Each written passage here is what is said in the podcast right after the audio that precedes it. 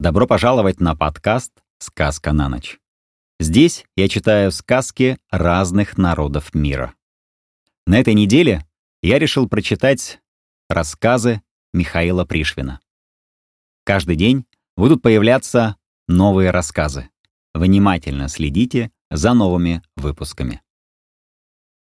Михаил Пришвин, рассказ «Ёж». Раз шел я по берегу нашего ручья и под кустом заметил ежа. Он тоже заметил меня, свернулся и затукал. Тук-тук-тук. Очень похоже было, как если бы вдали шел автомобиль. Я прикоснулся к нему кончиком сапога, он страшно фыркнул и поддал своими иголками в сапог. «А ты так со мной?» — сказал я, и кончиком сапога спихнул его в ручей. Мгновенно еж развернулся в воде и поплыл к берегу, как маленькая свинья, только вместо щетины на спине были иголки. Я взял палочку, скатил ею ежа в свою шляпу и понес домой. Мышей у меня было много, я слышал, ежик их ловит. И решил, пусть он живет у меня и ловит мышей. Так положил я этот колючий комок посреди пола и сел писать, а сам уголком глаза все смотрю на ежа. Недолго он лежал неподвижно. Как только я затих, у стола ежик развернулся, огляделся, туда попробовал идти, сюда, и выбрал себе, наконец, место под кроватью, и там совершенно затих. Когда стемнело, я зажег лампу и... Здравствуйте! Ежик выбежал из-под кровати. Он, конечно, подумал на лампу, что это луна взошла в лесу. При луне ежи любят бегать по лесным полянкам. И так он пустился бегать по комнате, представляя, что это лесная полянка. Я взял трубку, закурил и пустил возле луны облачко.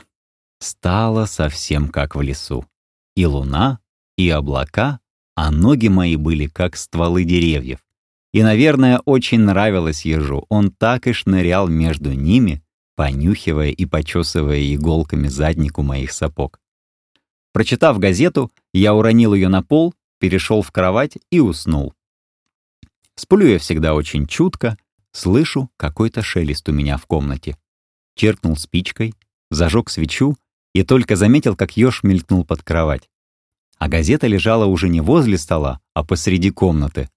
Так я и оставил гореть свечу, и сам не сплю, раздумывая. Зачем это ежику газета понадобилась? Скоро мой жилец выбежал из-под кровати и прямо к газете. Завертелся возле нее, шумел, шумел и, наконец, ухитрился. Надел себе как-то на колючке уголок газеты и потащил ее, огромную, в угол. Тут я понял его. Газета ему была как в лесу сухая листва, он тащил ее себе для гнезда. И оказалась правда, в скором времени еж весь обернулся газетой и сделал себе из нее настоящее гнездо. Кончив это важное дело, он вышел из своего жилища и остановился против кровати, разглядывая свечу, луну. Я подпустил облако и спрашиваю, «Что тебе еще надо?» Ежик не испугался. «Пить хочешь?» Я встал, ежик не бежит.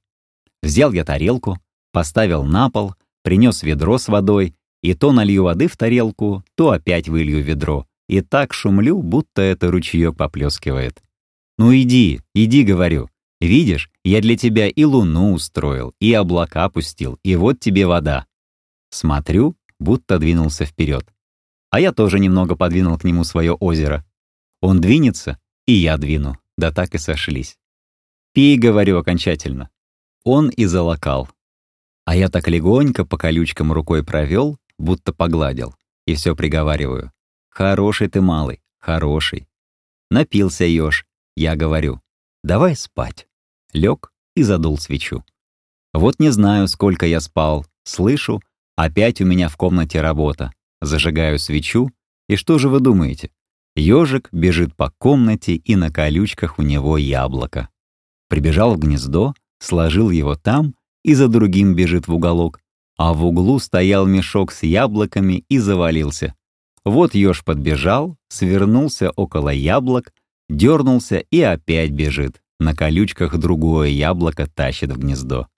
Так вот и устроился у меня ежик. А сейчас я, как чай пить, непременно его к себе на стол И то молока ему налью на блюдечко, выпьет, то булочки дам, съест.